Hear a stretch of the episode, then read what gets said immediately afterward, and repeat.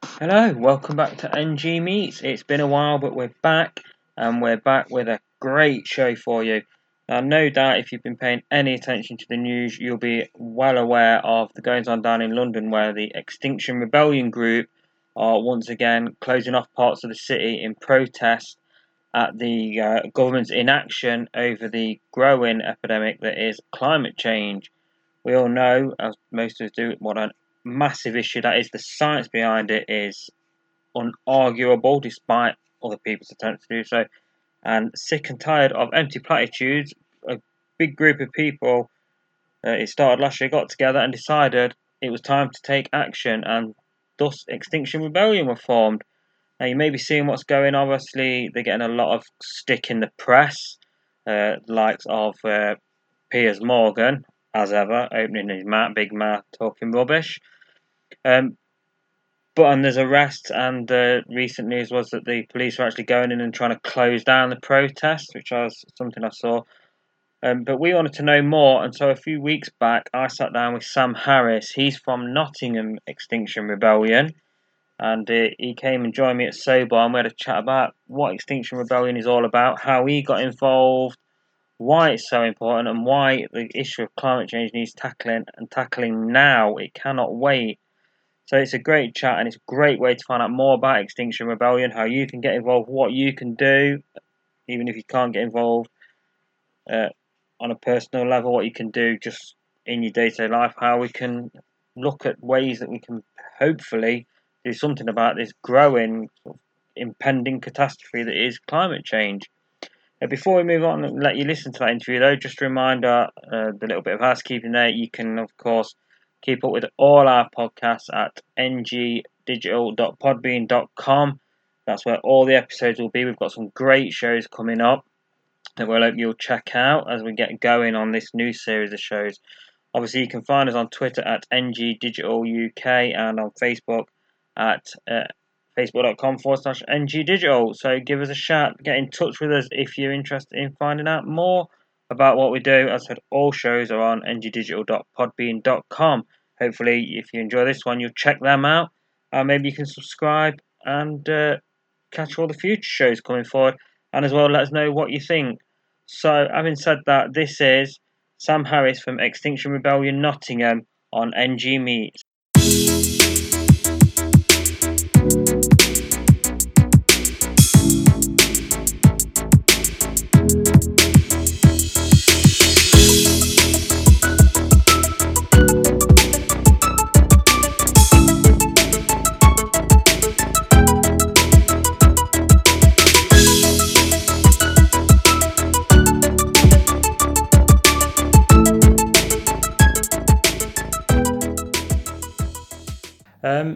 So I just wanted to start off. If you just wanted to sort of tell us a little bit about Extinction Rebellion Nottingham and your sort of role in that and involvement in that. Yeah, so um, I originally joined Extinction Rebellion Nottingham about six, seven months ago when the, the first kind of uh, Extinction Rebellion groups were kind of forming.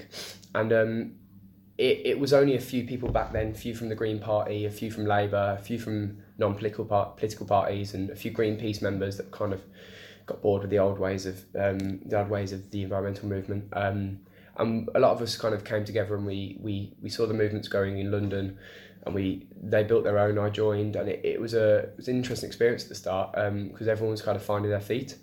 Um, I think it was a it, it started very small, and we we had very small plans. Um, however, we saw it, it's grown massively in the last six months. I mean, we've gone from 100 members to to way over nearly 2,000 people wow, right. on the Facebook page, which is phenomenal. Um, and there's a lot of active members as well. Um, but for me, I wanted to join because, like a lot of other people, I was fed up with the conversations and the lobbying and the the, the things that have been done for the Green Party and other uh, pressure groups and Greenpeace, other pressure groups for, for, since the since the 60s, since the formation of Greenpeace and, and the Ecologist Party, which predated Green Party. Um, and I was also fed up with the way that I'm a Labour member, and I was fed up with the way that Labour were not tackling the issues. I mean, I've known, I've been, I'm only 19, but I saw what happened with the Labour Party during Blair, and there was just not any of these issues tackled. So we kind of thought that I use a phrase that's the talking time is over, and we all agreed that that is how it is. We're fed up with the old style of politics, the old style of environmental politics. so we kind of took it as an Extinction Rebellion movement. We took it on ourselves in Nottingham, especially to to kind of use more radical means of of, of pressuring governments and councils Yeah. to to act on on the climate crisis we're seeing uh, unraveling in front of our eyes. Um, so originally it was just basically talking about leafleting, talking about kind of discussing and get the get the message of XR out, which was a very simple one of action, Yeah. um, and it was action to get governments and councils to to to move and move motions on climate emergency, which we've seen throughout the country. The first one I reckon was was Bristol. Um, a few months ago, Bristol declared Bristol City Council declared a, a climate emergency, which was brilliant. Followed by Manchester, followed by a load of other city and county councils. Um, and we've seen actually a lot of change, especially in Nottingham, as the manifesto for the Nottingham City Council came out during the local elections in March and May uh, this year, and they committed to carbon neutral by 2028, which was a phenomenal, phenomenal um, commitment that they've made. Um, Sally Longford, who was previous and still is portfolio holder for the environment, is a is a staunch um, supporter of Extinction Rebellion and the environmental, the wider environmental movement. And I think Extinction Rebellion will take it back at that. However, we're seeing councils, Gedling, Broxtowe, Rushcliffe, uh, and the out Ashfield and uh, and out further, that some may have may have adopted the climate emergency. However, we're seeing lack of action. Yeah, yeah. It's it's, uh, it's it's one thing to adopt a motion, isn't it? But Yeah, this is one thing we've said from the start. I mean, even when Corbyn put through the motion of climate emergency uh, through Parliament, we said that's great and we supported him on that. However, it's a written piece of paper in Parliament which is not going to leave that place. yeah, I mean, it's it's on sort of on a bigger scale than that. Obviously, kind of in a way, sort of like similar to the the Paris agreement. Yeah, the Paris you know, and I know obviously that's been impacted by um, things across the river. Yeah, to yeah, completely. uh, but even so, again, it, as as great as that was to see this com- at least implied commitment, it doesn't mean anything.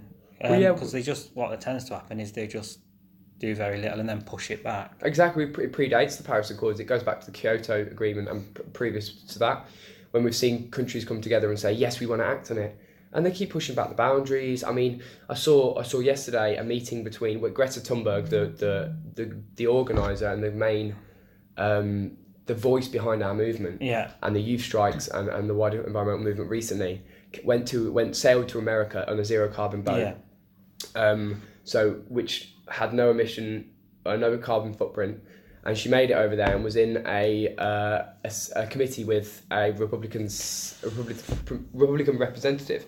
Now he said to her, um, she said on the long along the lines of list don't listen to me, listen to the scientists, listen to the, the facts and the figures. And he came back and said, well, what is the point in the USA acting when China is releasing emissions at a higher rate and increasing their emission increase? And she came back with one of the one of the best uh, responses I've heard in a while, and it was, well, in Sweden, she said that people that oppose our our proposals on climate change, what what they say is that America hasn't changed Yeah. and is increasing their commitment, increasing their emissions. So why the hell should we do anything? So America, this this Republican representative sat there and was stunned because that is so true. America, while saying China and India are causing the problem, are sitting there and causing the problem themselves, which which has a knock on effect. And this is something with Extinction Rebellion we've talked about for years. Well, for, for months, sorry. And uh, we've said that one council may think that it's it's it's pointless doing it, which not has a knock on to effect to other councils. Which we've put the put the plan forward to say that no, you make a stand, and we use this concept called active hope. Uh, it's a recent concept we've kind of brought about in Extinction Rebellion, which is hope itself. A lot of us don't have any hope for the future for our children and for younger people like myself. However, we use we go on beyond hope and we call it active hope, where we may know and we may think that it's hopeless to do anything. However, the concept of active hope is we do it regardless yeah, we take actions regardless and regardless of the problems that we may face regardless of the, the obstacles and regardless of the outcome that we may not achieve we act and we spend time and money and our resources and put all we can into it because at the end of the day if we get 15 years down the line and nothing's changed we can sit back and say we've tried our hardest yeah, and the people people that are sat in positions of power will be the ones that have the guilty conscience and the ones that are that will be the fully responsible and have full accountability towards them for the for the detriment they've done to this planet. Definitely. I mean, I find it staggering that we're still in a in 2019. We still have, you know, people in powerful positions and lo- you know, group still unwilling to accept, you know, what is, you know, categoric, what you know, well researched, well studied evidence that you know, the sort of evidence for climate change on a sort of theoretical level is a more solid than the evidence for evolution. Yeah, no, I hundred percent In agree. terms of you know, like say on in terms of solid foundations and We have measurable evidence Yeah. since since since we've been looking at this since the, the since the thirties. People have been looking at the difference in climate since since since you could physically use technology to measure certain things such as temperature and record these on a long term basis. Um, we've been recording this and seeing a massive spike in particulates in the air, particulates i- in upper atmospheres. We've seen uh, increase in air pollution, increase in land, light, noise pollution. Yeah, we've seen these across the across the entire globe. And um, and one thing I do say all the time to people that are skeptical and or fully against our actions and I say well put this scenario in front of you. Climate change isn't real. Um, actually all we're doing is spending a lot of money to clean up the air a lot of money to clean up our land a lot of money to stop drilling the oil in the sea so we spend loads of all this money and all of a sudden it says oh climate change isn't real. That's that we've got it all wrong. So all we've done is ended up spending a lot of money and time in making a better world for ourselves Yeah. regardless. We've we've made air air pollution is not a necessarily a contributor to to to the massive global climate change we're going to see. However in, cre- in city centres such as Nottingham and Birmingham where I'm from you have increased cases of bronchitis and asthma Yeah. in sh- small children in big large city centres London's horrific for it um, land pollution. You see eutrophication, um, which is the, the process of farmland pesticides going into the rivers, which tarnish the rivers and make them acidic. So if we stop all of that, make the land pristine and make the, the, the local area as, as, as habitable as possible, and climate change ends up not being true, well then I don't see any downside. Yeah. I've never seen a downside to acting on climate change, whether you believe it or not. Surely it's just the best thing to do and I, I am a strong believer that it doesn't matter whether you believe or believe in climate change, believe in the wider effects of the climate emergency, but surely on the local level, it's going to make things better regardless. yeah, definitely. And I think I think one of the issues maybe is that as a whole, climate change is very difficult for most people to get their head around. Mm. And arguably, most people probably think, well, and like and you, you touched on that, well, you things about what America's saying and what councils are saying, and it comes down to, to a person level as well. Yeah. People say that, what difference do I make? See, this is this is what I've faced a lot. Is Yeah. this kind of liberal ideology that people have got instilled in them, which is the individualist idea. People on the street say, "Well, what can I do? What what the hell? What how's it going to affect me? Climate change." Well, firstly, let's address how it's going to affect you. It may not affect you as much as it will people in Bangladesh when their country goes underwater, Yeah. and people in Netherlands when their country goes underwater. But it's going to affect you when people have to move from their countries, such as Bangladesh, such as the lower la- the lower lying lands in, in the continent of Africa and the continent of Asia. And when we have a second humanitarian crisis like the one in Syria, then it's going to affect you. Then you're going to start wondering why you've got huge shifts in migration towards the north and towards higher Yeah. higher land densities, and that's when it's going to affect you. And even on a, even on a personal level, it's going to affect you because food is going to become more scarce when they can't grow it in in the countries they are currently. Yes, we're going to get you know the odd. We're going to be able to grow a mango or two. Yeah. However, what's going to happen is you know the bugs you go your bugs you complain about when you go to countries such as France, such as Spain, such as North Africa. Those mosquitoes, those malaria carrying bugs, those hornets, those those nasty insects that we complain about when we go to hot countries. They're coming up north. You've seen migratory patterns in, migratory patterns change in insect populations in the last ten years, last twenty years. Right. You've seen massive massive difference. Nowadays, ten years ago when I was nine, you would not have seen the amount of wasps or bees around wasps especially around this time of year. Our current climate, it's been about 22 degrees today. It's been warm. I've had to take off jumpers and coats today, and we're we're getting to the end of September. It doesn't matter if you don't believe the the facts and the figures but you can see it around you. And it's not so much to do with El Nino or El Nino, it's to do with the absolute detriment to our environment humans are causing.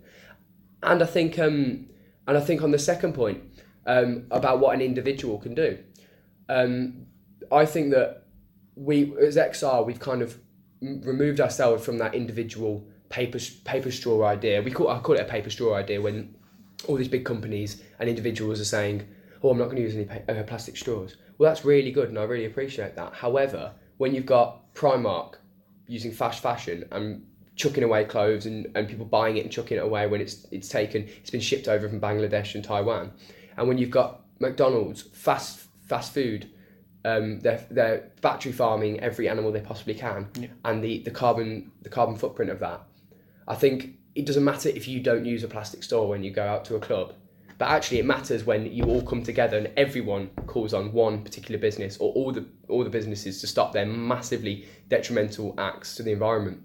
So you can do what you want as an individual. You can recycle. You can you can cut down your meat intake and you can become a vegetarian or vegan. However that doesn't matter if the rest of the world isn't acting together as one.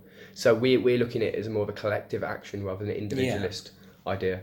Yeah, and I think as well, like take for example, um, carrier bag Mhm. situation, and we have seen that's worked, and people, you know, they were press talking about, you know, the almost apocalypse of the five p carrier Yeah. bag charge, but not only have we seen a massive, you know, drop in use of carrier bags, 'cause it's working, but and therefore there's less carrier bags being dumped mm-hmm. about and that and that's good because that is like you say uh, that's a collective thing and I know a lot it's like I say people don't like when you know government sort of tax things like Yeah. that but it's work and it's you can see it it's there i think i think something like and that is they're the kind of things that you need to get at to people where they can actually see a tangible impact happening Yeah. from thing action I completely agree, and, and these sort of policies that are implemented, like low zero use shops in Nottingham, for example, we've I've seen um, there's a lot of zero use shops which are really good, um, and I think these sort of things are really good. However, I think also on top of that, you need government regulation, and the government, the Conservative government we currently got, do not like regulation. And what we're proposing is that we we need to regulate companies and huge corporations um, on the environmental impact. So if they do X amount of environmental damage, they need to pay up twice, three times as much money as they can, as we need to, to repair that. And we need to be building bridges between different political parties that agree that regulation is the best way to be able to stop these corporations from tampering and from messing up our environment locally, nationally, and inter- internationally. And yeah, and I think a, a key point you touched on there was about it being it needs to be across the board mm-hmm. because one of the issues obviously is um, politics is based entirely in an election cycle. Mm-hmm. So you could have, safe, you know, say Labour got in in the next election, came in with implemented these green policies. Five years down the line, they could all be rolled back because, you know, the Conservatives will run on a thing of, oh well, we'll cut your green tax or things like that, and like so it needs, it's got to be, a, a, you know, across the board. It's got to be, you know, worked out between the country as a whole and politics as a whole because and I think part part of the problem with any big issue like this is the the fact that everything is on a five year cycle. Exactly. Politicians never think further than their next election. and this is what's made politicians snap out of snap out of their days, uh, their five year days recently, because we've seen 2017 and we're, we're going to have election 2020, I suspect. So- maybe sooner. Maybe sooner. See, that that- this is what's happening now. This is the perfect time to act because politicians are really actually opening their eyes for once and realizing that this five-year cycle thing has been going on too long and they've been sat on their hands and lulling about for years. Yeah. And we're finally seeing politicians listen. Um, and I think that there's a great cooperation that can be done between, especially that Labour, the Liberal Democrats, the Green Party, and then parties such as Sinn Féin, I know they're abstentionists, but parties such as Sinn Féin and parties that are environmentally conscious. Parties like the Conservatives, at the current Conservative Party, will never ever listen to environmentalists. They Michael Gove may sit on various select committees and various groups that say conservatives for the environment. However, they're based on a free market based idea, which we've seen doesn't work. Yeah. Because for a free market based idea, if we lived in a pure free market at the moment, you'd see still see um, steam powered engines going everywhere. You'd still see whichever the people like the most would be whichever the market the way the market moves and the economy moves. You'd see that go regardless if it's detrimental to the environment or not. Um, and I think the Conservatives need to either get their act together now and start supporting and acting on Extinction Rebellion's wishes, or be left um, in the dustbin of human history. Because we, the IPCC report said two year ago we have 12 years. We're now in the 11, 10 years Yeah, chance. and even that was possibly optimistic. This that is optimistic. Yeah. They're still they're still they're still doing research on that, and it's coming out every day that it's they're gritting their teeth and saying, "Oh, this might have been a bit of an Yeah. overestimate. We've actually got less time."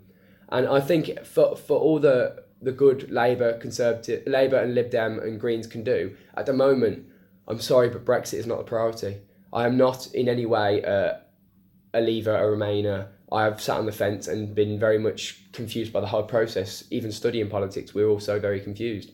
But I, I think that seriously, Brexit is a is a fictional. It's not real. It's not tangible. It's not. You can't grab Brexit by the by the hair. It is literally pieces of paper, agreements, verbal dialogue, and yet it's and yet it's getting in the way of our green policies that need to be implemented. I think something like Brexit should be left for another ten years until we sort out the pressing problem that's currently facing this world, let alone this country, which is the environmental catastrophe we are currently in. I think Brexit's taken up way too much time and energy.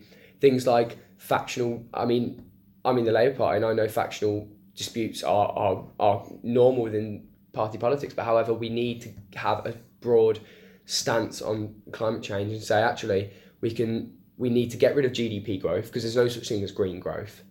GDP is based on the concept that you have a balloon, you can blow it so much, and it will be in, inevitably inflating until forever. However, it burst. We saw Yeah. that in 2008. We saw that in the winter of discontent. You've seen it time and time and time again. The balloon bursts, and this idea of GDP cannot be involved in green policies because you cannot, um, you cannot use in, you cannot think you have infinite resources on a finite planet. You cannot act like you have infinite resources. Yeah, and I, and I think again that, that's another thing that it's got to be understood and sold to people as well. Because, like you say, because most people now I've grown up in a fully capitalist Mm. system, and most people will just just want to get on and and don't pay a massive attention to it This is and something that and that is like you saying it's to try and sell people or to try and convince people what needs to happen and that you've got to look beyond like you say Exactly, and this is something within XR Nottingham we've had, I mean, tons of discussions on.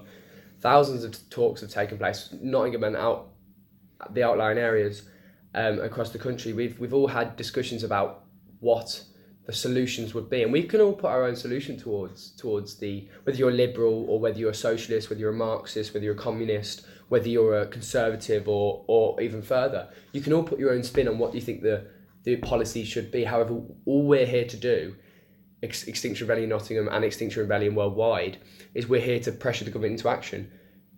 If we think the action's working, if we think the policies are going to work, we'll support you. We're not here to be the ones that say, "I think you should um, do this. I, I think you should." You know, make everyone have a garden, in, uh, have a green rooftop. We, we're not here to tell Yeah. you exactly the policies of what to do. That's up to the politicians. That's what they're paid for. We're here to tell you to do something and to do it hard and fast.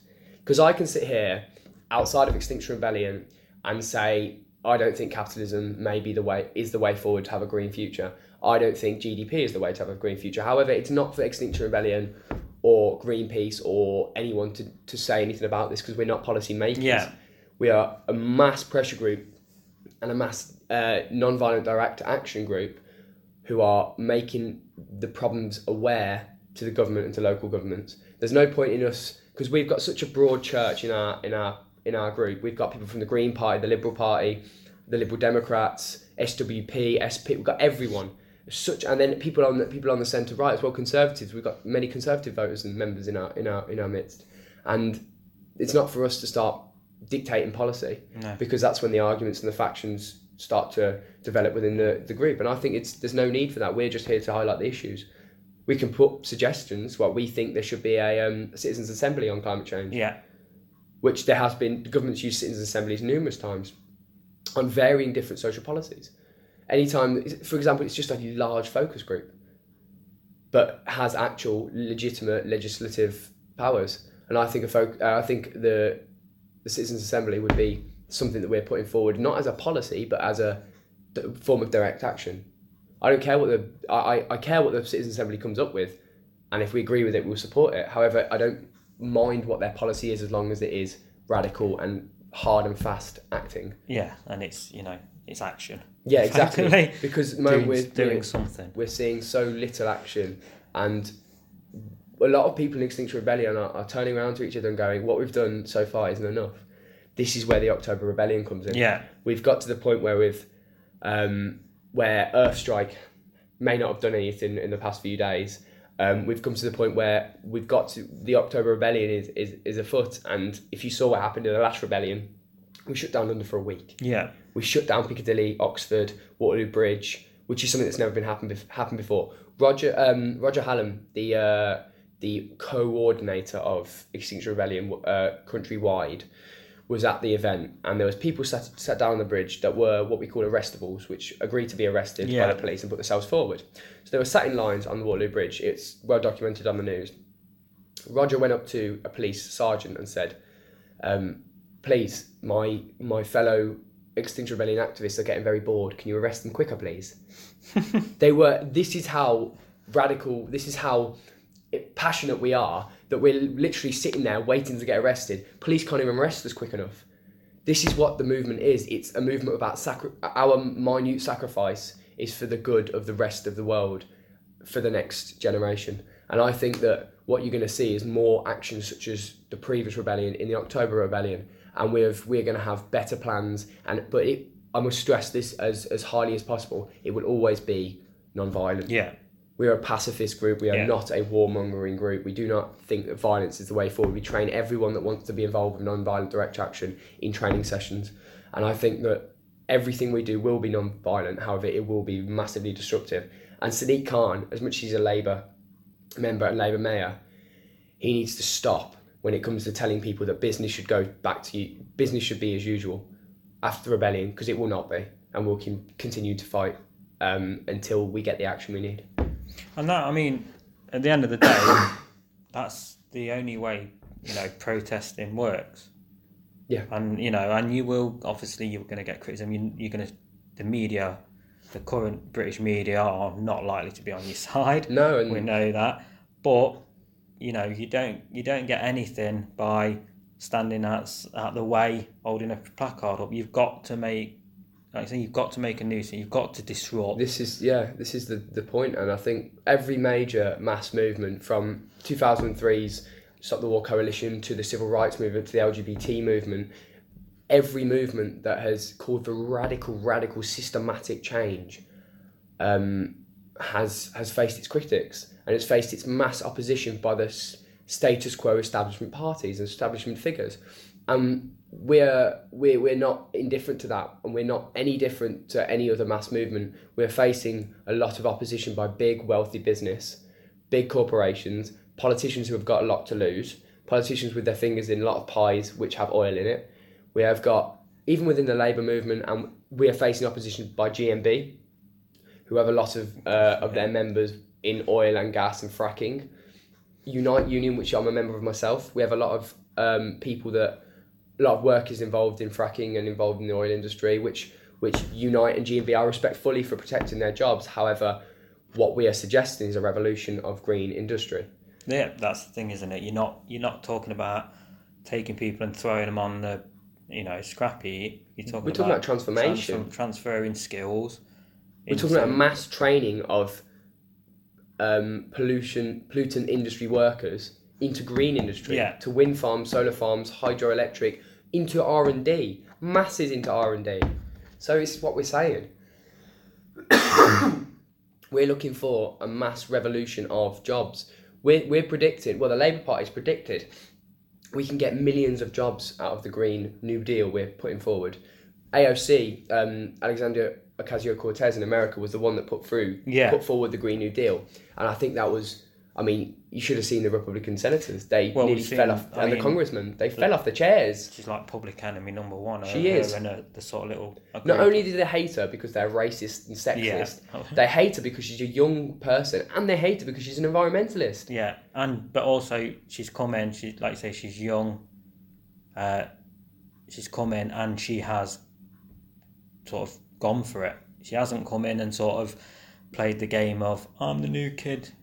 Yeah, she's not the. She's she's- gone in. She said, "Look, this, this, in, this is the you're the old god. This ain't working." This is and exactly true. Probably terrified that there's going to be a lot of people watching that, thinking, "Oh, you know what? I can get involved and make a difference. It's not just a, you know, rich white man's old club." Exactly. The, the the likes of Hillary Clinton and the the establishment Democrat class are quaking in their boots because you've got the likes of Bernie Sanders and you've got the likes of AOC and Elizabeth Warren and these very prominent left wing Democrats coming in with absolutely brilliant policies on the environment, on social welfare, on on social policy, on economics, and and their environmental environmental policy for me, I think, is amazing. It's not quite as not quite what I want.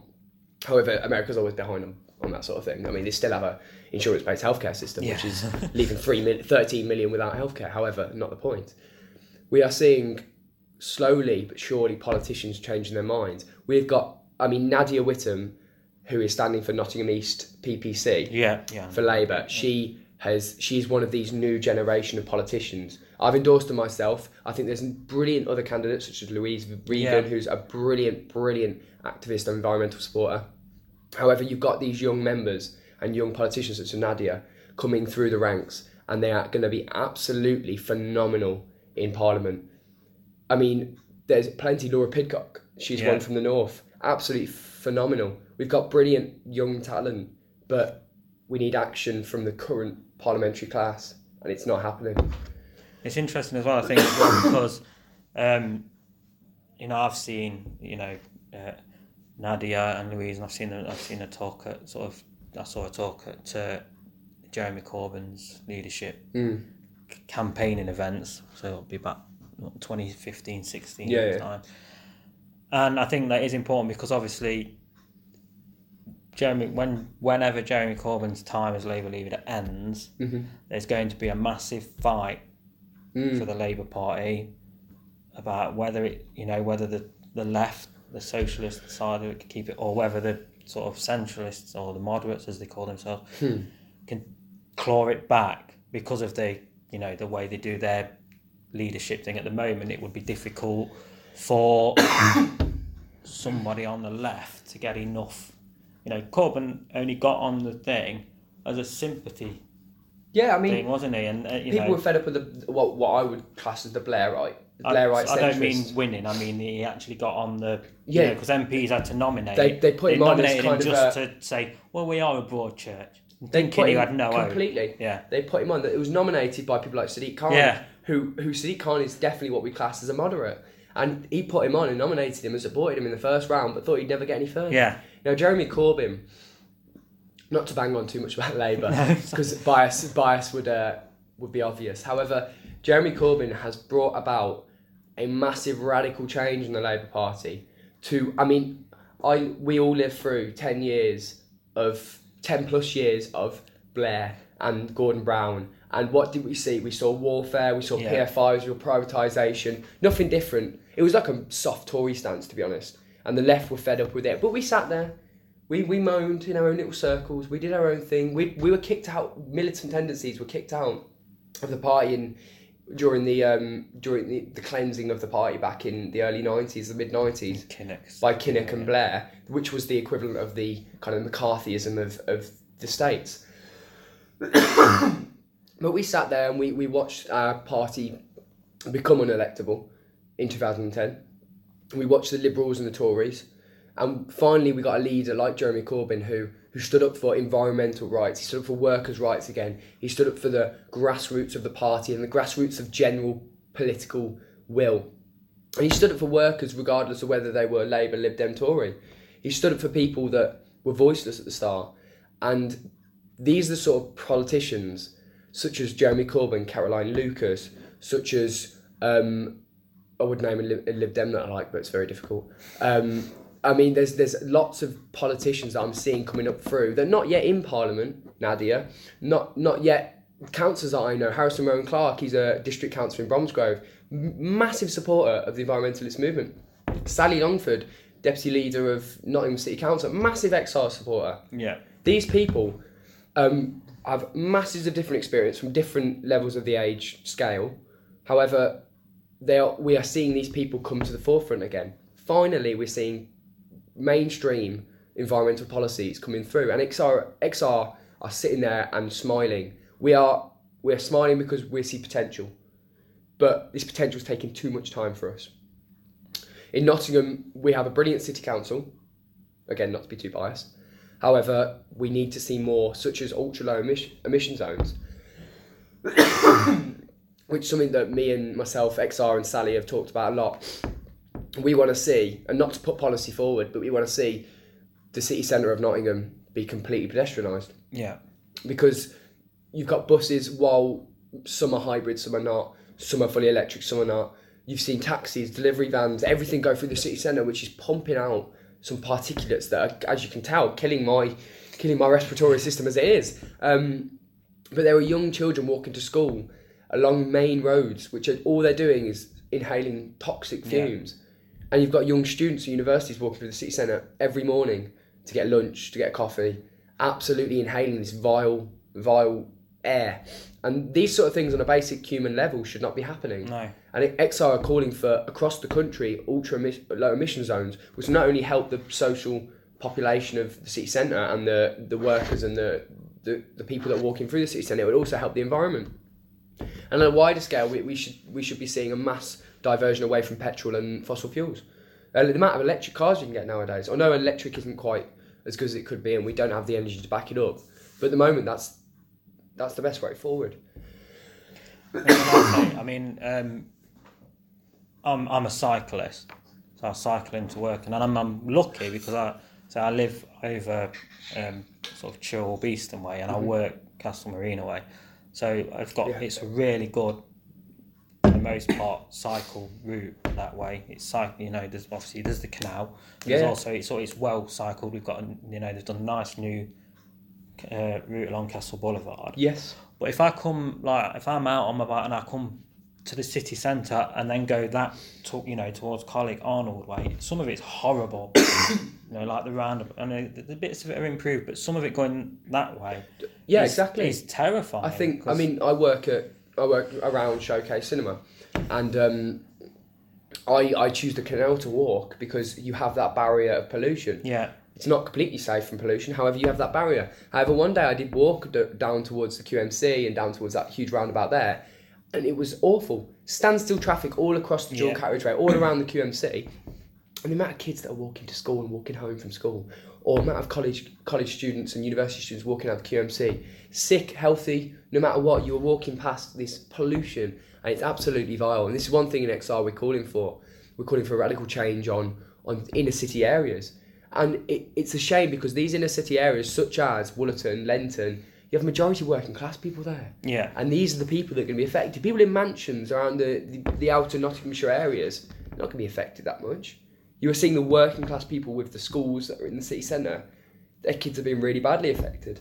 yeah, So this is one, from my point of view, it becomes a bit of a class issue as well. The pollution and the, the effects of climate change are not going to affect the rich and the powerful. They're going to affect the working class people who can't afford to to put the flood barriers up on their front lawns, Yeah. to put to put up um, to move to move house when the flood when the flood comes. It's it's again it's about bigger issues other than just just how much money we have in the bank to be able to change these things. I think it becomes a, a social issue as well, a social and economic issue. yeah, and it, yeah, as, as is usually the way, Mm-hmm. you know, and, and that's. I say that, and that often is the problem. The people that make the decisions are not impacted by said decisions. You know, And this is why I'm so happy, and XR are happy to see some young and working class people getting involved with politics because what we've seen over the last few months within the, the youth strikes is young inner city kids coming out of school and making a stand because they're realizing it's affecting their areas as well. Yeah. You're not seeing private school kids come out.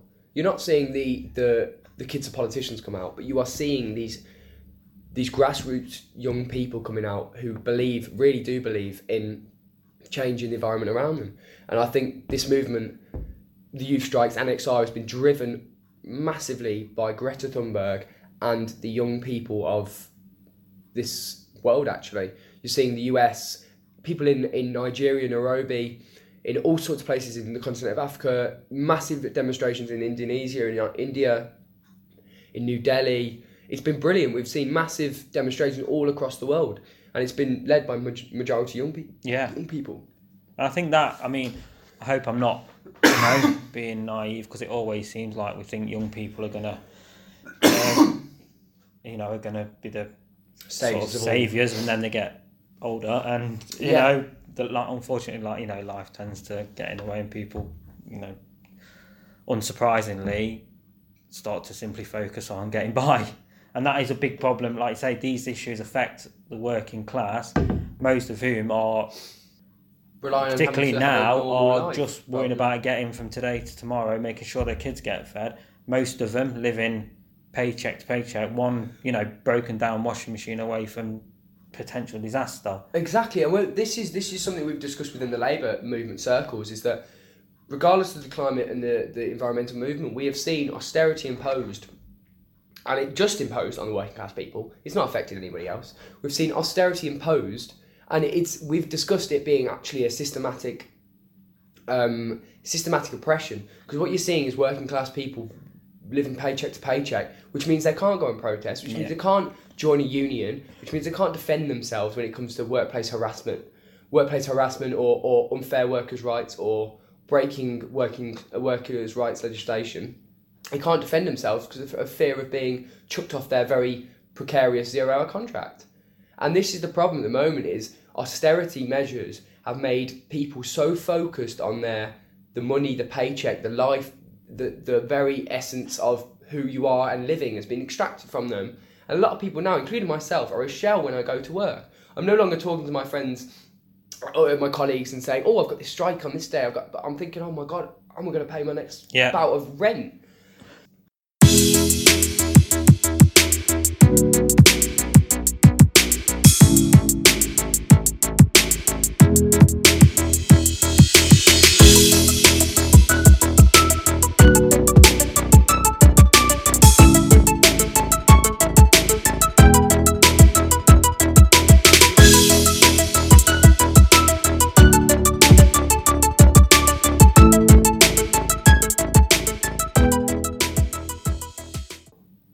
Seriously think about that whenever you're trying to put anything like this forward. You've got to remember that these are people. Maybe they do, you know. Some of them just don't feel like they've got the time to sit and think of it. It's not like you say. Some of them they're far too busy worrying about whether they're going to have next month's rent. But ultimately, they're like you said, those are the people, or we're the people that are going to be hit by this, mm-hmm. the climate disaster the most. We've, you know, I know it's not you know Nottingham's in the middle, but for example, you know if you're living in an area that in 50 years might be underwater, like you say, working class people can't just hitch up and move hitch up and move to the the middle of the country or move to another country or move up north.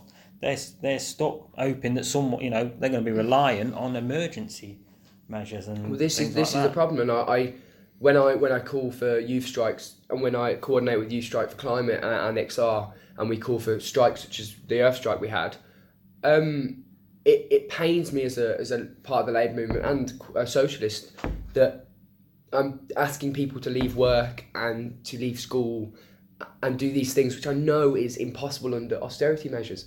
And it and then as soon as we don't get the numbers we were expecting, or as soon as people say I can't do it, the media jump on us, yeah. XR and strikes, and say, "Oh, see, no one cares."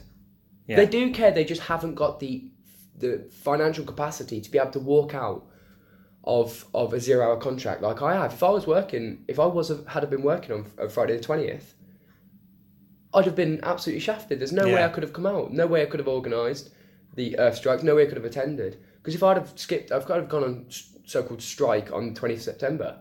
I'd have been completely. I'd never never get a shift again at that place. Yeah. And this is regardless of whether you like your managers are nice or not. This sort of thing, um, from an objective point of view, happens all the time. Is that when you're on a zero contract, there's a lot of places that would, if you go on strike for something like climate change, they'd be like, well, clearly you don't care about work. You never get a shift again.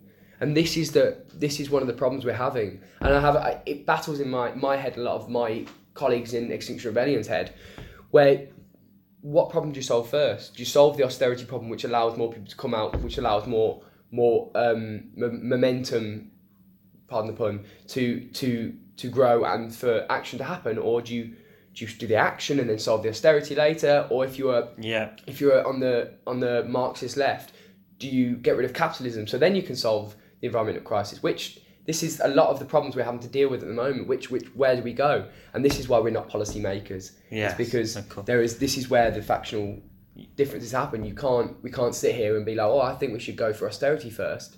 Oh no, I think we should go and hit capitalism first and make it into a socialist state, because we're here to show there's a problem and to highlight problems and to to make action happen. It's up to the government and whichever Yeah, party's you- running the country to to make the policy. You're there. You're saying, look, this is this is a global catastrophe happening. It's broken, fix it. Uh, yeah, you're the you're the people we choose to represent us. You're the people paid to represent us. You're supposedly, you know, you're all in theory intelligent, understand how all this works. So come up with a plan.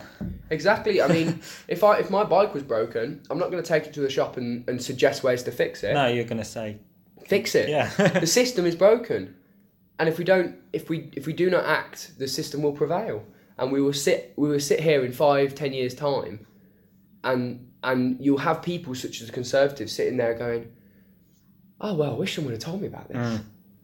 This it, it's ridiculous and xr nottingham have built a, an amazing basis amazing base of supporters and activists who are so passionate they're willing to to to give away their freedom to be arrested by the police just for the, the slim active hope they have that something may happen. And you are seeing young people drop out of education. Greta Thunberg, um, one of the main, uh, can't remember his name, but one of the main activists in London, dropped out of university to, and obviously he's, he's got enough money and privilege to be able to do that. However, I respect his decision yeah, um, dropped out of complete education to be able to go and put your entire resource, capacity of resource, into fighting for the future generations. And I, I look at I look at uh, young people on the street when uh, when we're on the youth strikes and Extinction Rebellion events, and they're they're not these these aren't looks of of of hope. They're not looks of happiness, and they're not looks of content. They're looks of fear yeah, no longer is it the days where we can be hopeful and can we can kind of be happy with the way it's going and kind of have smiles on our faces. These in the rooms that when we discuss serious matters such as such as what we do next. In Extinction Rebellion Nottingham, these aren't smiles we're seeing on faces. These are these are these are frowns and fearful faces for these people's children and these people's futures. I'm not seeing faces that are happy and content. These are genuinely terrified young people about their future. They don't know what's going to happen in the next five years. No. There is no point them learning how to be a teacher when you've got a mass humanitarian crisis because climate change has wiped out any low-lying land. You've not no point being a technician when there's no food and agriculture has been absolutely destroyed in this country and foreign countries also. There is no point in planning for an education that won't be there. There is no point in planning for a future that's going to be absolutely not a chance. So, I, I, I must imp- I must say to politicians that please meet with young people in Nottingham. I say to Anna Soubry, I say to Ken Clarke, and I say to any Lib Dems and Labour actually that are not supporting Extinction Rebellion and the youth strikes. Meet us and see the faces of these young people that are no longer no longer happy with the way and hopeful of their future. They are terrified with what may or may not be happening in their future, regardless of the political economic situation of Brexit and, and the rest of the rubbish that's coming through the political system. Climate change is what's fearful the most. People will argue about Brexit for the next 20, 30 mm. years. But we haven't got 20, 30 years to argue about climate change. We've got less than 10 now. So let's actually listen to our young people and watch their terrified faces in these meeting rooms and committees and organisational groups. Watch their terrified faces, and then you'll realise, and if you have a heart, you'll realise that actually action needs to happen. definitely. And I think, but I, I think it's one of the interesting things has been some of the sort of blowback that's come from, particularly with, like I said, the youngsters. You know, you go on, you know, say uh, local news site when they put up the pro, you know, that the kids are out of school, and you see some of the horrible. You know, arrest the parents for letting them out of school. Exactly. I mean, spell it, kick them out of school. Expel. I mean, uh, you mentioned uh, Greta Thunberg. Thunberg. I mean, some of the the sort of criticism she's like, you know, comments about her being a, a patsy for rich, you know, grown ups, comments about her um, her autism, and I think I can't. I think it was it. A member of uh, UKIP yeah, made a Hamilton. comment Neil about, Hamilton. and one, and there was another one who made a comment about um, about when she you, you mentioned earlier the boat. Yeah, Arron about- Banks. Yeah, I think that was him, the, the guy that funded UK. About oh, um, accidents can happen at sea or something. I mean, this is a, a child just wanting to who, who has said herself that she never went into this to be the figurehead. She was just thing. taking a stand Yeah. in Swedish Parliament. I mean, I, I, I saw this. This I only saw uh, today actually when I when I woke up to go into the strike this morning. I, I I was just baffled with Arron Banks almost hoping that she dies at sea. Yeah, I mean, it's appalling. This is a 16 year old guy. If that was his daughter and someone said that about him, I would not, bl- about his daughter, I would not blame him for punching the person that did it. No. I mean, I'm sorry, this is a 16 year old Swedish girl who's traversing the Atlantic Ocean in a boat. And you're hoping that it capsizes, and she ha- then she, she you're implying you hope she dies. Yeah. absolutely appalling. And Neil Hamilton, the Wel- Welsh leader of UKIP, absolutely appalling for preying on a young person and saying that she has autism. Yeah. Wh- Whether she does or not is none of your business. Just because your party, UKIP, and Arron Banks' Leave.eu campaign, just because you are funded by big rich tycoons and oil and gas billionaires, doesn't mean there's no reason you should be saying that. And I think, frankly, for those comments, they should never have a public platform ever No. again. Neil Hamilton should have resigned from UKIP, and Arron Banks should be left in the depths of despair because those two, and there's been more on Twitter and Facebook, and those two are absolutely horrific. For myself, I've, I've, I've, I've had threats myself. When we had a we had a roadblock um, Yeah. in Nottingham um, during the, the, the previous rebellion. We had a roadblock on Mansfield Road and we were doing six minutes at a time and it was live streamed by Nottingham Post. I wrote, read the comments afterwards. Uh, they should have run you over. They should have hit you Yeah. all. They should have ploughed you down with a bus. These sort of things are from, from people that clearly have no care for young people. This was majority young people on these pickets and on these on these roadblocks. No young person should have to face this sort of absolutely vile, disgusting language and disgusting threats against their lives. I mean, a lot of people think environmentalists just go and hug trees and have a nice life. Yeah. We are facing death threats. Greta Thunberg is facing Arron Banks threatening, or actually hoping, even Yeah. worse, hoping that she something atrocious happens to her at sea. Yeah. And if anything ever atrocious happened to her at sea, you don't think the rest of us would rise up more than we've ever risen up before. You don't think she would not be the. You not think young people would march out of schools on that day. Never ever have I seen this level of absolutely disgusting political threats and disgusting Yeah. political comments from people that shouldn't even be in politics themselves, who only have it out for themselves. And I'm sorry, but they they should never have a public platform ever again. The BBC, ITV, Channel 4, Channel 5, whoever it is, should never ever give Arron Banks or Neil Hamilton ever a platform because that sort of disgusting language should never be put on anyone, let alone a 16 year old Yeah. who's trying to fight for her own future. And this is the sort of backlash I've been talking about. These sort of mass movements face backlash from it from from back in the 30s onwards. We've seen backlash from the, the LGBT movement, the civil rights movement, environmentalist movements. Every movement has had the Labour movement. We've had death threats. We've had, but we never thought there'd be something like this against the, uh, what they Yeah. so dub as a bunch of tree huggers. I think as well. I mean, and this is why we're seeing a lot of because it obviously one there's a lot of sort of um, condescension and you know patronising because Mm. they're kids and people don't think kids.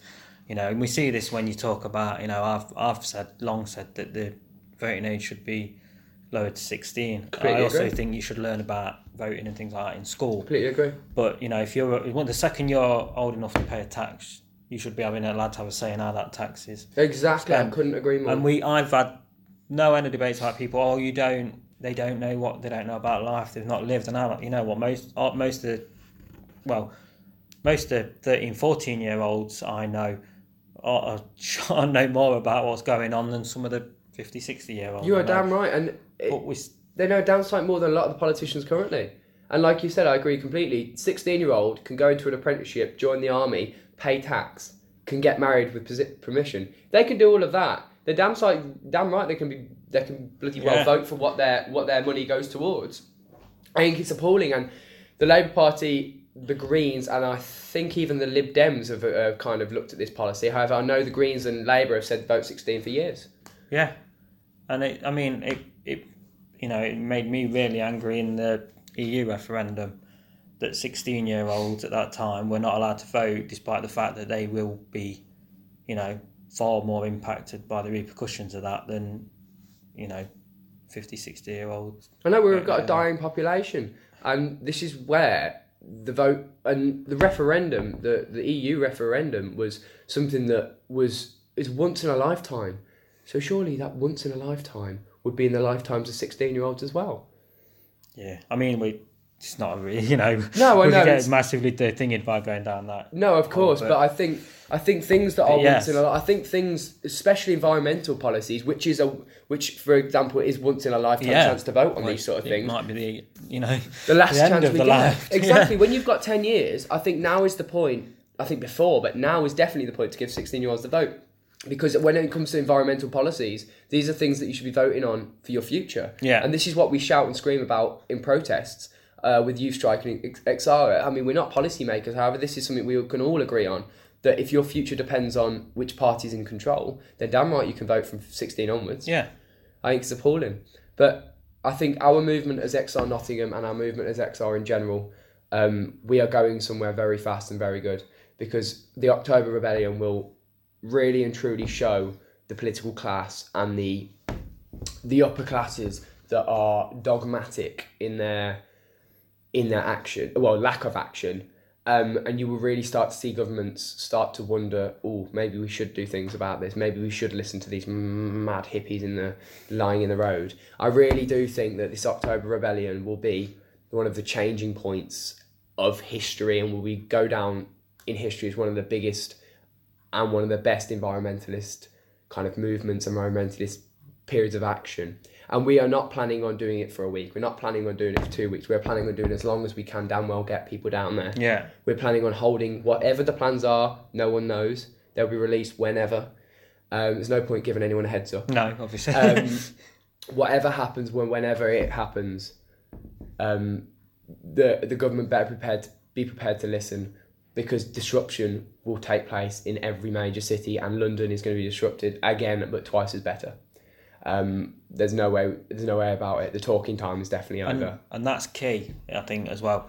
You know, Extinction Rebellion, I guess, you know, was born out of that first event. You know, that's most people would never have heard of Mm. the group before that. But and it was an amazing, and like you say, you know, he shut London down for that was unprecedented. Shutting Mm. London down for five days. You have You know, members of the public staggering. walking along, um, uh, walking over Oxford Circus in the middle of the road. Yeah, I mean, that's not been seen in years. and but like you say, that would have meant nothing had that momentum and not had not been picked up and ran with and gone with, Exactly. and it's got to because and it's got to keep going and it's got to keep going like you said fast because we don't have ten years to figure this out. No, We don't well potentially we don't have any, you know, but we have l- We- little to no time left, Yeah. and I think that, that this October Rebellion, and I commend anybody and I implore anybody to go out there and, and join. It's always non-violent. You always looked after. There's loads of regen teams. It's all about regenerative, regenerative um, kind of policies of making sure everyone's all right. There's food, there's drink, there's places to stay. You'll always be looked after.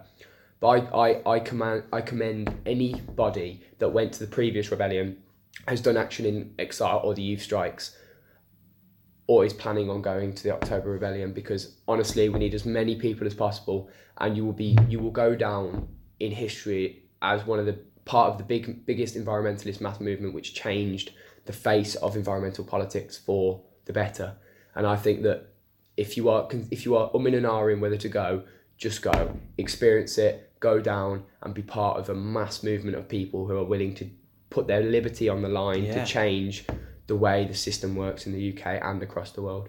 And I, yeah, and I think one of the key things that that you've mentioned and that Extinction Rebellion has, um, that's possibly not being so much within environmental activist groups is is that it, this is all about action, and, and it's about telling people to do action. It's not about you know, like I said, you're not about telling them how to do it. You're not about you know, you so you're not telling, you're not throwing out what people might call lefty or socialist policies. Yeah. So it's open. So like, and this is where why it will work better as well. I think because if people see that this is a broad church, diverse crowd of people, if they see that it is, you know, people with conservative leanings, mm-hmm. people with central, left, socialist, capitalist leaning, if they if they're all there saying there's a problem, then none of these politicians and people in power can just go, oh, it's just the lefty. Just the this, lefties. It's just a, this is something we faced in the in the early uh, the early iterations of our movement was that the the polit- the media class the and the political class the establishment started saying oh well bloody hell it's just a bunch of Marxists as well yeah, because we were represented in wrongly represented in London on LBC by the RCG, the Revolutionary Communist Group.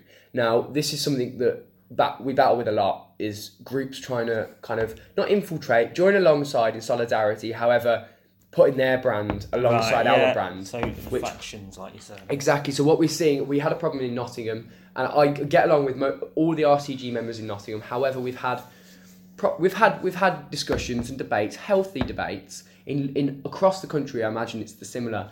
And in London, we saw the RCG speaking in support of Extinction Rebellion. However, this is what we say: we're a non-political organisation. There's Marxists, there's commu- communists, there's conservatives, there's right-wing people in our movement, and we we will never be tarnished with a brush of Marxism. We'll never be tarnished with a brush of being liberals or being Tories or being anything. We are just a group, a large, large mass of people who want to see change.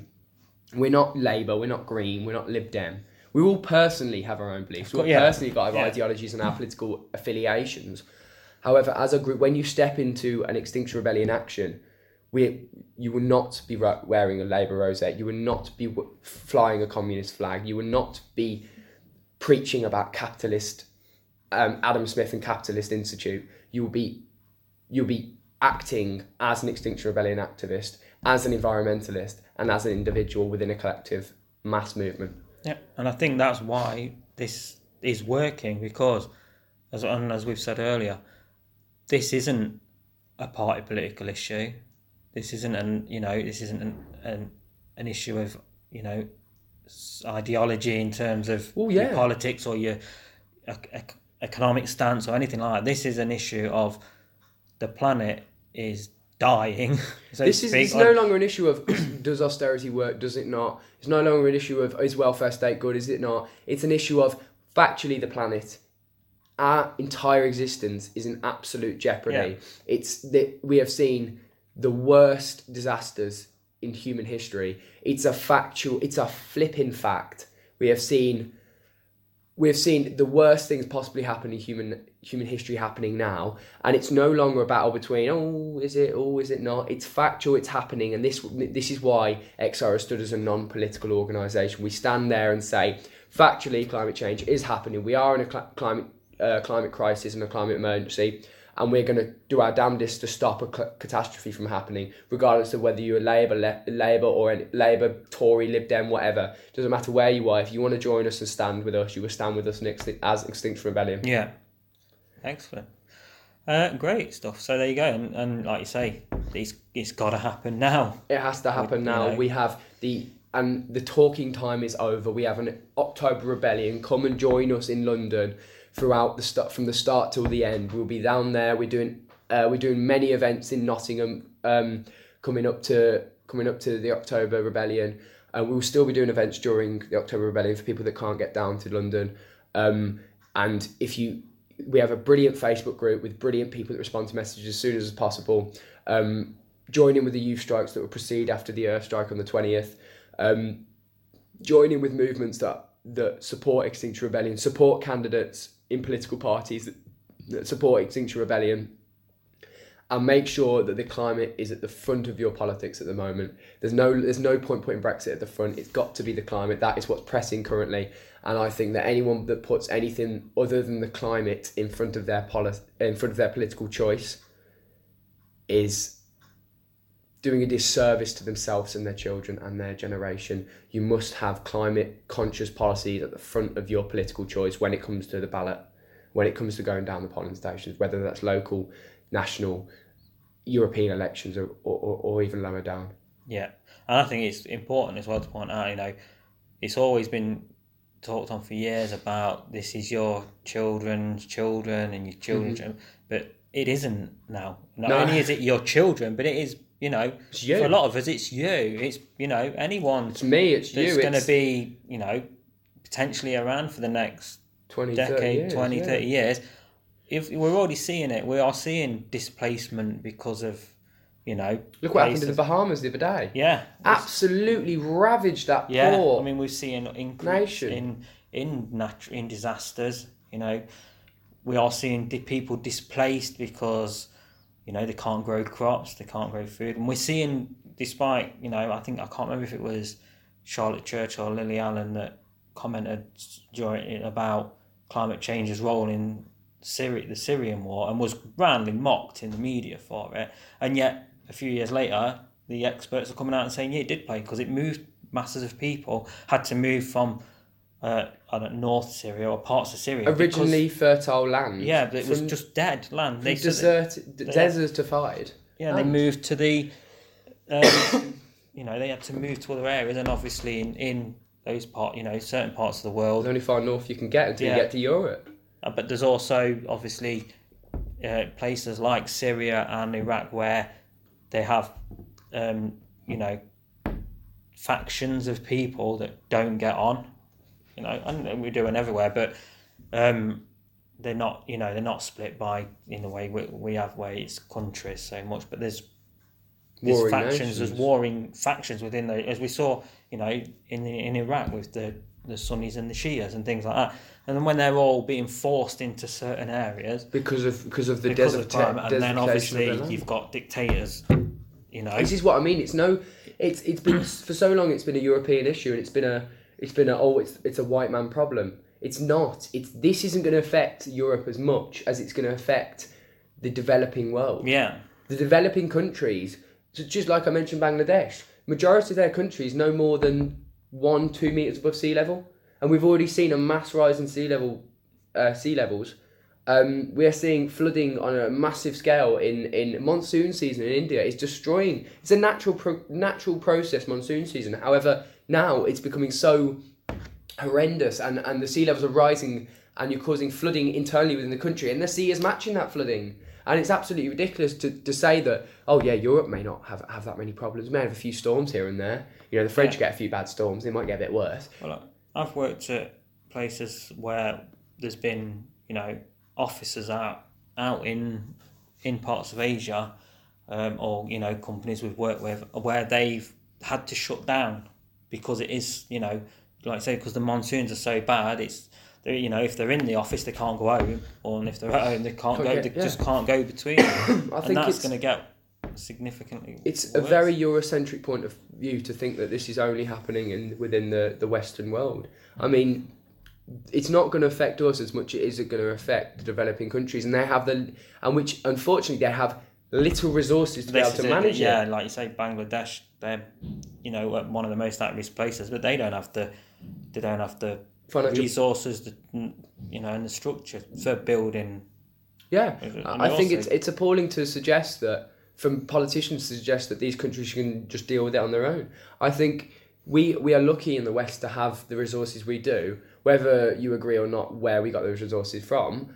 Um, but we have the resources to be able to deal with flooding, for example, it, uh, Worcester Racecourse always floods, Cheltenham always floods, and we can deal with that as it yeah. comes. But these countries have had to deal with this slowly, slowly, slowly as, as climate change has kind of had more of an effect. But when it f- finally hits home, when the big storms are coming, like the one that hit the Bahamas, they're not going to be able to deal with it by just patching up a few houses. No. This is going to be a mass, mass movement.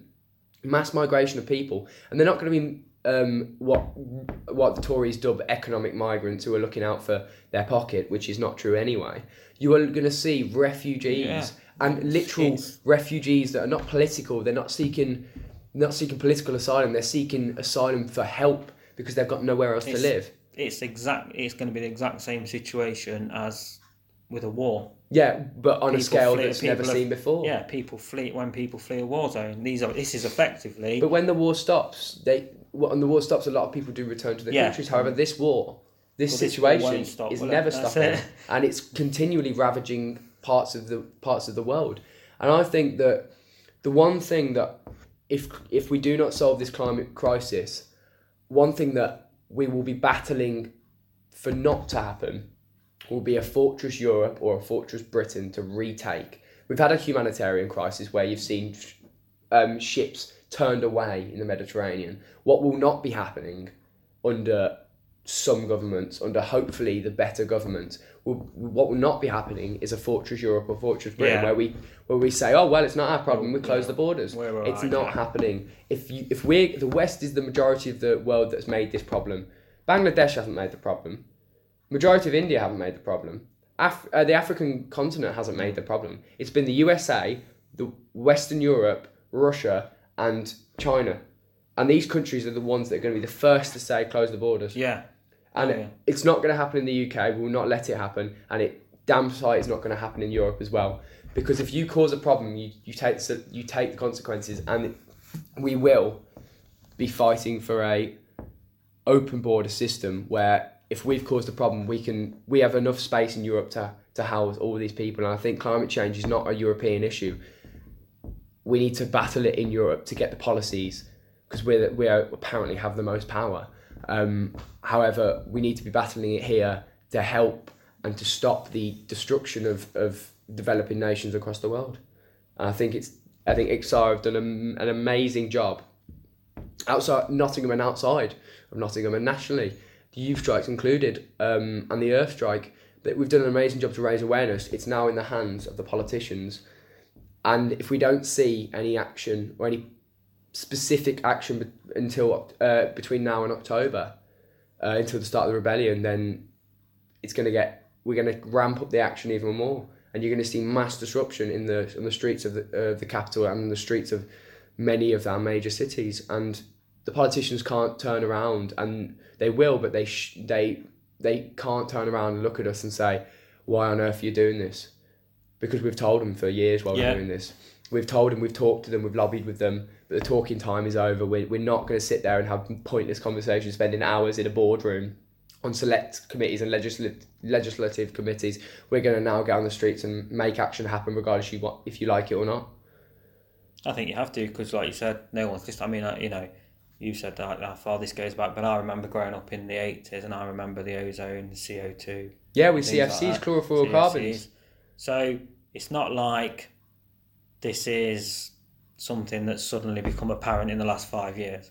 No, for the example climate, of climate change is, is well, it's been going on.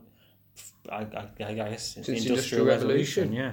And you- for your example of um, the ozone, people only acted when there was a bloody hole in the ozone Yeah. above the uh, above the ice cap. You you saw chlorofluorocarbons being used in every single in fridge freezers, in, in polystyrene, in aerosols, and as soon as the problem arose, luckily the ozone the ozone is regener- regenerative, so it can slowly repair itself. However, our climate is not regenerative, and we've hit the point now where you act now, or it's or it doesn't matter how much we do. Because there's a point within climate change where the oceans don't take in anymore. They, they no longer act as a carbon sink because they can't take in more Yeah. carbon in. And with the oceans rising, evaporation, more carbon will leave. And what you're, what you're going to see is a cycle of heating up the planet and a cycle that will eventually destroy the planet and destroy the population on it. So we, we cannot hit that point. We don't know when this point is. It could have gone by now or it could be in the future. We cannot hit the point of no return. We need to act now. And I am absolutely at my wits' end with Conservative politicians, Arron Banks, Neil Hamilton, the UKIP, far right, Tommy Robinson, a lot of them that are too focused. Normal politicians as well that are too focused on Brexit, too focused on where their next pound or where their next endorsement's coming from, to focus on the issue that is going to affect their children. What the hell are they going to turn around? I would like to ask them what they're going to turn around to their kids and say in 10 years' time when their kids ask them, Mom, Dad, what the hell did you do? Hmm. Why have you left the world like this? I want to know, and I want them to look their kids in the eye. These conservative politicians, these these right wing politicians, and these these dogmatic politicians that are sitting there ignoring the problem. I want them to turn around to their kids tomorrow and say, "I'm not doing anything about your future, kids." They can save in a bank. They can you can use an ISA. They can use an educational fund and save loads and loads of money for their kids. There's no point.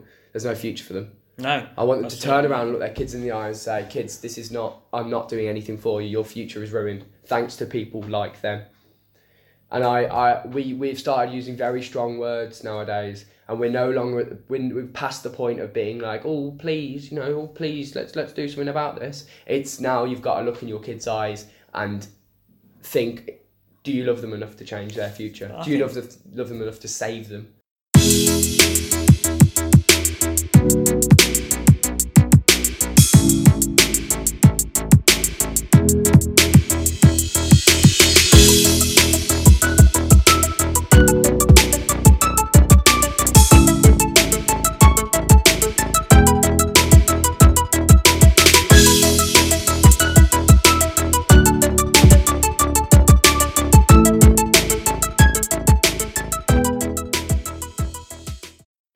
So, a huge thanks there to Sam Harris from Extinction Rebellion Nottingham for taking time to chat to us. As he said, you can find out more about Extinction Rebellion Nottingham at uh, facebook.com forward slash XRNOTTM. That's XR Nottingham. And there's always loads of information. They've always got loads of events going on. Obviously, there's the big uh, sort of national, well, it's international actually, but there's a big event going down on in London at the moment. But there's always events going on in Nottingham. There's training events, there's family events, there's new members events. Uh, so it's well worth checking that out if you're interested in finding out more.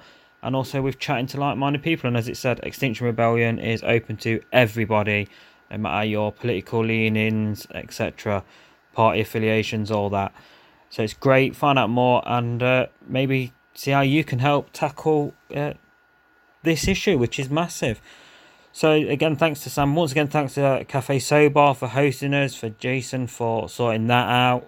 It's always great to be able to record there. Such a great venue. I highly recommend checking it out. It's Cafe Sobar on Friar Lane. And uh, we thanks for joining us today. We've got more great shows coming up. Some of the shows we've got coming up in future weeks. We've got uh, Nottingham Forest director Jonny Owen joining us. We've got uh, Jethro, host of the Notts Rockcast, which is a fantastic rock podcast I recommend you check out. Uh, search that on Facebook. And we've got some other guests lined up. Uh, more information on that, including we're hoping to have another guest from Extinction Rebellion joining us at the end of the month to tell us about what happened down in London because you'll have seen a lot in the news there. So that should be really interesting. More guests. Keep an eye on our Facebook page, facebook.com forward slash NG Digital, for the newest announcements of guests and also to get in touch. Don't forget you can subscribe and check out the podcast on all the usual podcasting apps like iTunes, um, Podcast Addict, etc. You can find all the episodes on ngdigital.podbean.com. So why not check out other episodes, maybe subscribe, and even give us a, a review if you want. Let us know what you'd like to hear on the show, who you'd like to see featured on the show. Any suggestions for guests are welcome. And we look forward to joining you on a future episode. Once again, thanks for listening. Thanks to Sam Harris from Extinction Rebellion Nottingham. And goodbye.